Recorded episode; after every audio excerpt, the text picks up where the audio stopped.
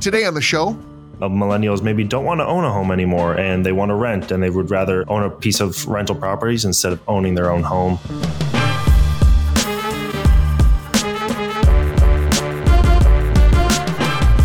The Not Another Real Estate Investing Podcast. Really happy to have you aboard and especially happy to welcome Antoine Martel onto the show today.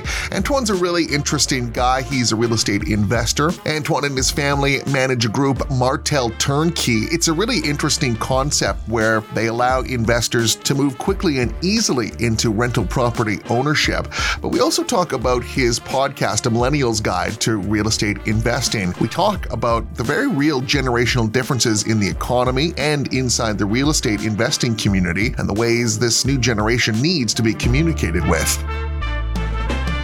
Hi, Antoine. Thanks for making time for us. Absolutely. Thanks for having me. Why don't we just start things by introducing yourself? Uh, you're a Canadian by birth, but raised in San Francisco. Talk to me a little bit about your background.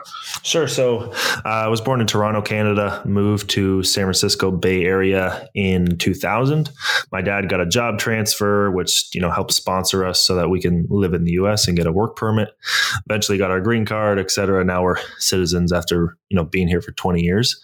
But uh, my real estate you know, kind of investing journey started about four years ago. Um, me, my dad, and my brother signed up for like a weekend real estate course. It was about flipping houses. And again, we were in the Bay Area at the time and flipping houses in the Bay Area uh, requires a whole lot of cash. Um, so we started, you know, we kind of built our confidence up with that course and started making offers. Um, quickly realized that we didn't have enough money to play with the the big boys in the Bay Area. So we started networking and reaching out to other people who, you know, kind of had the same amount of cash in the bank as we did, and quickly started. Uh, investing out of state because that's where we felt that we could um, make the most return on our money with the amount of cash we had available there's a lot of different uh, ways that people can get into the industry. Um, in some ways, is it right to say you were born into it a little bit with um, your dad having the experience that he did? Can you talk about that? And I guess what you learned from your dad um, from being able to draw on his decades of experience. So he actually is non real estate. Um, my dad has his own business, but his business is project management. He's a project management consulting. Uh, that's what his company is. He's been doing that for 30 years. Mm. Um, so he he actually has has been non real estate and kind of you know with that course and you know through all the education that we've been going through kind of two years after we started you know he was kind of educating himself on on real estate. Um, it's always been something that has been interested you know that he's been interested in. Um, and our family has always been you know interested in real estate because whenever we would travel we would go and check out all the properties that were available.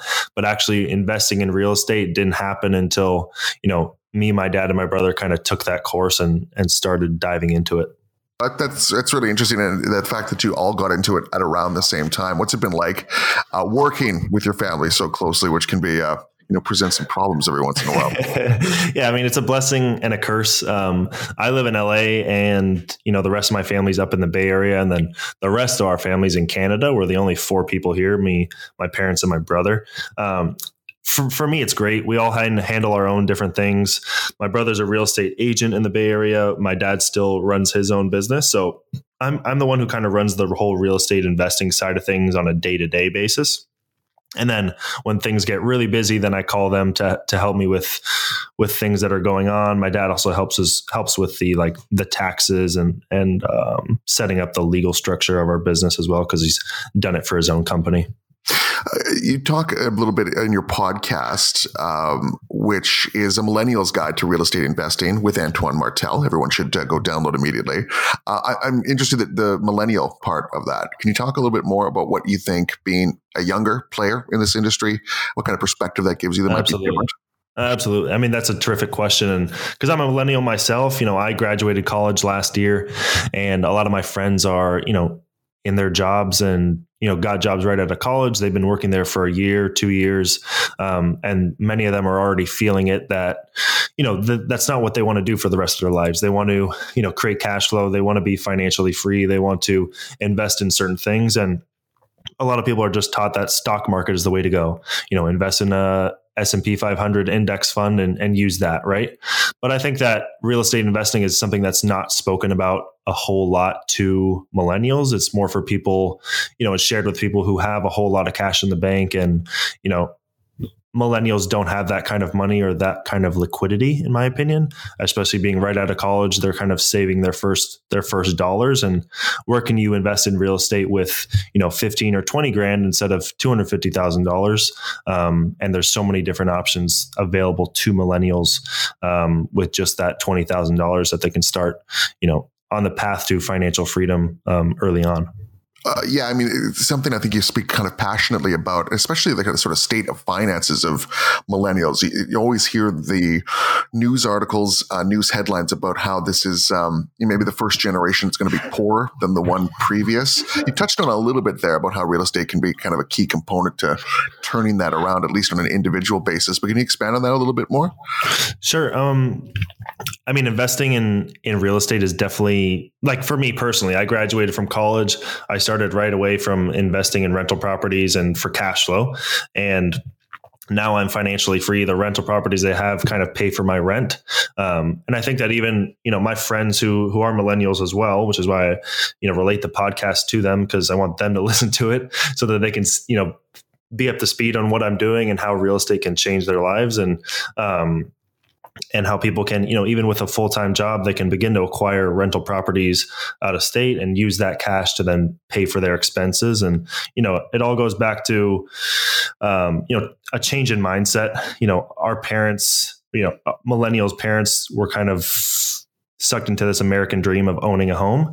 And I think that that's really changing right now with the way that millennials are thinking. And, you know, millennials maybe don't want to own a home anymore and they want to rent and they would rather own a piece of rental property and rent, or multiple rental properties instead of owning their own home um, that they're going to live in. So, one aspect of your business is uh, the turnkey real estate investment. Um, can you talk a little bit about that? I think, think it's kind of an innovative strategy that you guys take, basically making it easy, as easy as possible for someone to get into uh, to real estate investing with through uh, rental properties.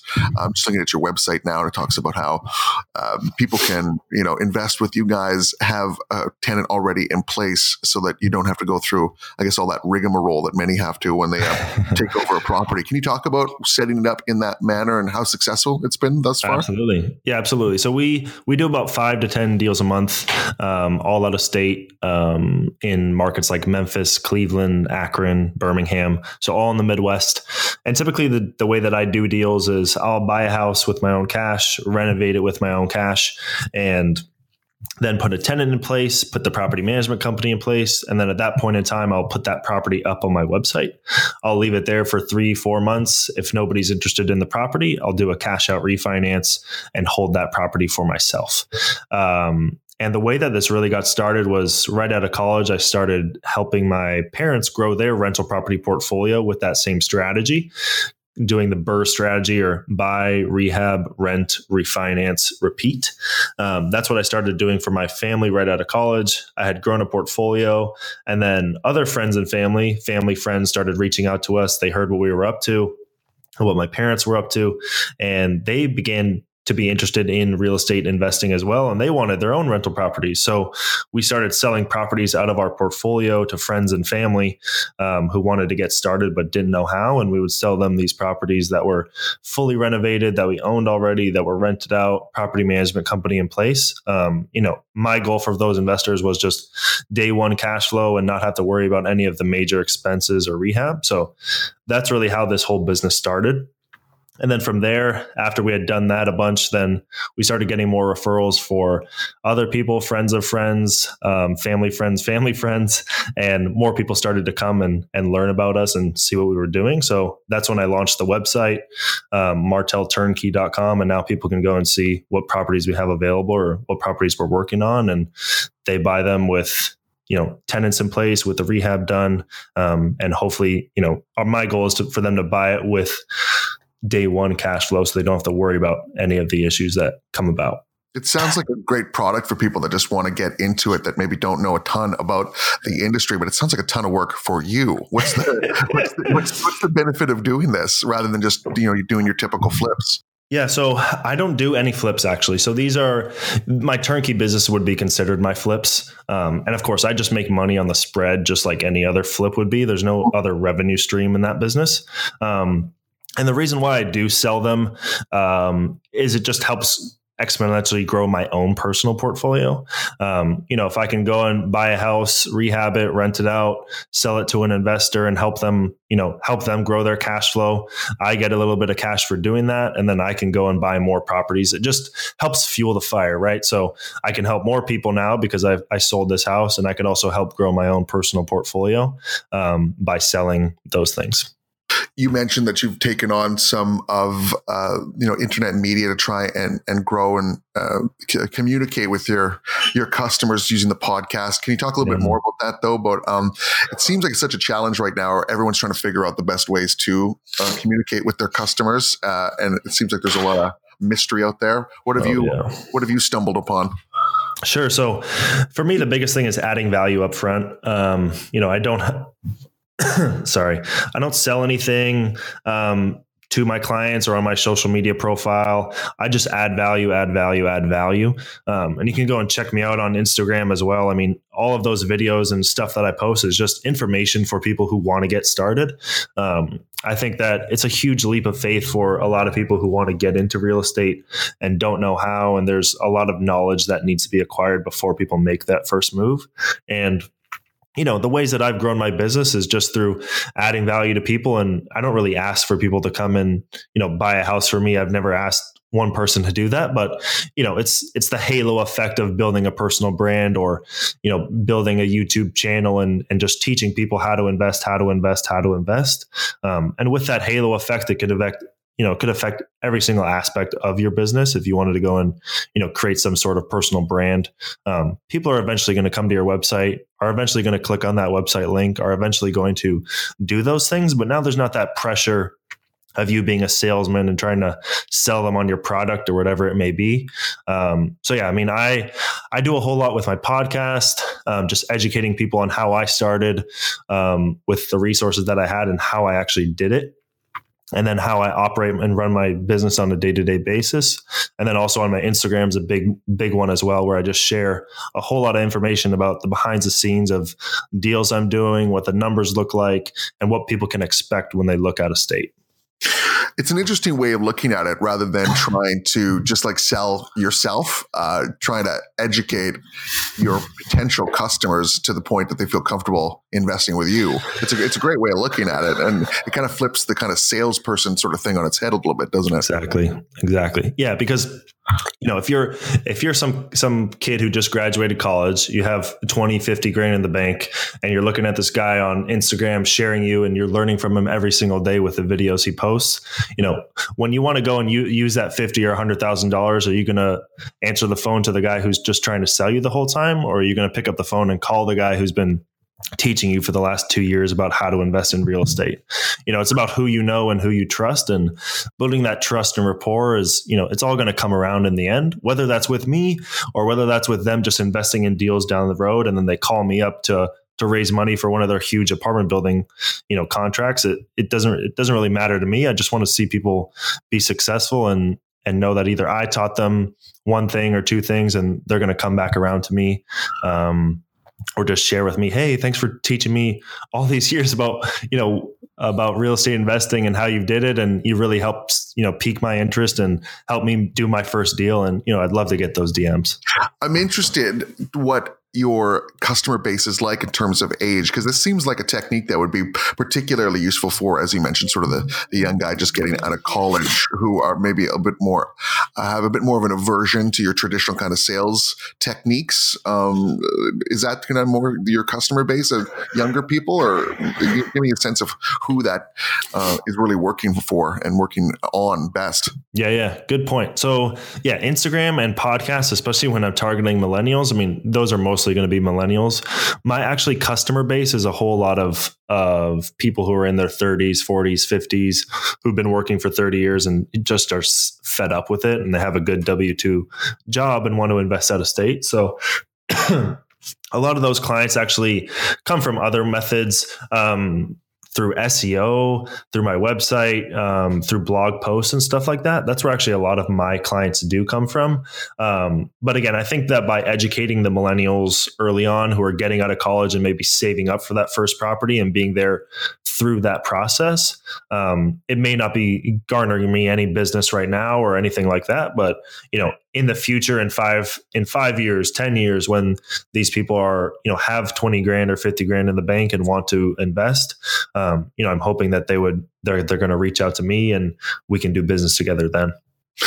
Uh, so we've talked a little bit about um, acquiring new customers using uh, new media like like podcast. Uh, talk to me about finding deals. How you go about doing that, which is another uh, difficult aspect of the business to try and locate um, you know the best possible spreads. Can you talk a little bit about that? How we, what systems you've put in place to try and uh, and find the best possible deals? Absolutely. Yeah, it's a great question, especially with right now the way the market is. I mean, everything's hot, right? So it's been really hard to find deals in the last couple of months and especially this whole year. Um, but we've still been able to find 40. So um, there's still plenty of deals out there. about 80% of the deals that we have actually come still from the MLS. There's still a ton of deals out there on the MLS that are in the markets that we're investing in. Um, the other 20% honestly comes from wholesalers. Um, I've tried to do my own marketing, you know, being an out of state investor, I live in LA, invest all across the country. And uh, I've tried to do my own marketing, direct mail, bandit signs, billboards, cold calling, everything you can think of. Um, and none of those has, has garnered me you know enough deals to make it worthwhile. So what i've actually started doing over the last month couple months is reaching out to wholesalers telling them i'm buying five ten deals a month. Give me all your leads that you have in this zip code and this zip code. And that's actually garnered me a whole lot of business to where i'm buying you know a couple of deals a week you know from these wholesalers. And these guys are happy because they're going to make money you know uh, five grand or 10 grand on each house that they're selling me so they're making good money. They use that money to then go and do more marketing. They're on the ground so they can handle all the things with the people who are selling the properties as well. So that's kind of how I've switched my strategy, especially with the market being so hot, where the deals are not not really showing up on the MLS anymore. You kind of have to go off market, and I'm totally fine with paying these wholesalers their fee for doing all the heavy lifting, and they kind of serve deals to me on a platter, um, and building a rapport with these guys so that it helps me continue to scale my business and I don't have to spend the time or energy or thought of trying to get these deals. It kind of just comes to me through these wholesalers. What do you think are the biggest mistakes that uh, investors are making in this uh, kind of modern, more connected age? Not to say that the old ways necessarily are not going to be applicable anymore, but do you see some more um, antiquated ways of operating in this industry that you think uh, need to change? so again, with with the market being so hot, I mean, things do have to change, right? So, um, you know, like we, when we first started, we would place a couple of offers a month. Um, but with the market being so hot, um, we've kind of switched our ways and been placing a whole lot of offers. So that can be, you know, something that is kind of shunned against and placing all these lowball offers and um, but that's you know if you want to do deals and you want to do scale you got to place offers and place offers for the price that works for you um, and it's all a numbers game so that's something that we've been doing. Um, something else that you know I find that a lot of investors are doing right now is not really take into account where we are in the cycle, um, and they're still flipping a lot of houses where you know we're. I've kind of stayed away from flipping houses just because where we are in the cycle. So that's something that I've done personally. I've kind of switched over all to um, rental properties because even if the market were to crash, um, the property values, yeah, they're going to go down, but my rents are going to stay the same. Um, so I would say that a lot more investors need to kind of be keen on on where we are in the cycle, and you don't want to be having five, ten flips in progress in a very high price point, maybe a luxury price point, um, because what's going to happen when the market does crash and you're stuck with all those houses? The house's value is cut in half, and um, and you can't rent those properties out for cash flow. So that's something that we've kind of over the last year really focused on is being a little bit more cash heavy and focusing only on these you know C or B class rental properties that aren't luxury, where even if the market were to crash tomorrow, um, we would still be fine and we would still have this cash flow um, paying us every month. What's the biggest mistake that you've made in your still pretty early career? And uh, I, am not, I'm not asking just to embarrass yourself, but uh, maybe to reveal what you learned from from that mistake. Anything come to mind? So, being an out of state investor, you really have to trust the team on the ground, right? They're they're your backbone. Um, if they suck, you suck. so, very early on, we I was kind of trying to grow too fast, which can kill a lot of companies, not only in the real estate space but tech, um, anywhere so very early on, I was in Memphis and I was in Cleveland. I had my team set up; they were all built, um, and I felt pretty confident um, that I could do it over and over again. And there just wasn't enough deals in Memphis and Cleveland, and I needed more deals. I wanted more deals. I was being ambitious. Um, I thought that Akron, Ohio, very close to Cleveland, Ohio, has a university there. Uh, the market looks good in terms of um, you know population growth um, and its economy in general. So I was like, okay, we're gonna go. Let's go invest in Akron, Ohio. It's close to Cleveland as well. So, you know, with I looked up some property management companies, some realtors. I started making phone calls, did some research, some referrals, and you know, within two days, I had my team, quote unquote. Um, and then I just started making offers uh, on properties. We got a property under contract and uh, after we got that property under contract, I had the contractor go through, got the rehab bid, everything looked good. We bought the house. Um, shortly after buying the house, we realized that, wow, this team really has, you know, this contractor and this property management company really have no idea what the hell they're doing. Um, I try to be very clear and very upfront with my team when I do set them up on what we're trying to do um, and our whole process and how they'll be compensated, how we'll be compensated, et cetera. Um, but I don't think anything clicked with with this team that we had set up and you know, it was a it was a long project. Uh, let's just say that there was issues with the rehab. There was issues with property management company. Um, the property management company asked for for monies that you know weren't originally requested for. Um, you know, I tried to work with them as best as we could, and we ended up selling that house and making money on it. Um, but we fired that team, never used them again. Um, so that's probably the biggest punch in the mouth is just, you know, right when you think you're too confident and you know exactly how to set up a team or know how to exactly vet a contractor, exactly vet a property management company, um, you're going to get punched in the mouth. And it just shows you that, you know, never get too confident with, with your skills or your skill set. And, you know, every team is different. Every market is different. And you got to be very diligent no matter what you're doing. Well, I appreciate you making time for us, Antoine. Before we let you go, uh, anything you want to plug? Sure. So like you said, thanks for plugging that earlier. My podcast is a millennial's guide to real estate investing. Um, you can also check me out on Instagram. That's where I post a lot of content, a lot of videos. Um, that's Martel Antoine, M A R T E L A N T O I N E. You can hit me up on there. You can DM me. We can chat. I reply to everybody's DM. So feel free to shoot me a message, follow me, and uh, we'll be in touch that way. I appreciate you doing this. Thanks. Thanks once again. Yeah. Thanks so much, Danny, for having me, and uh, talk to you soon. That's all the time we have for this edition of the podcast. Be sure to rate and comment at Apple Podcasts, and we'll see you soon.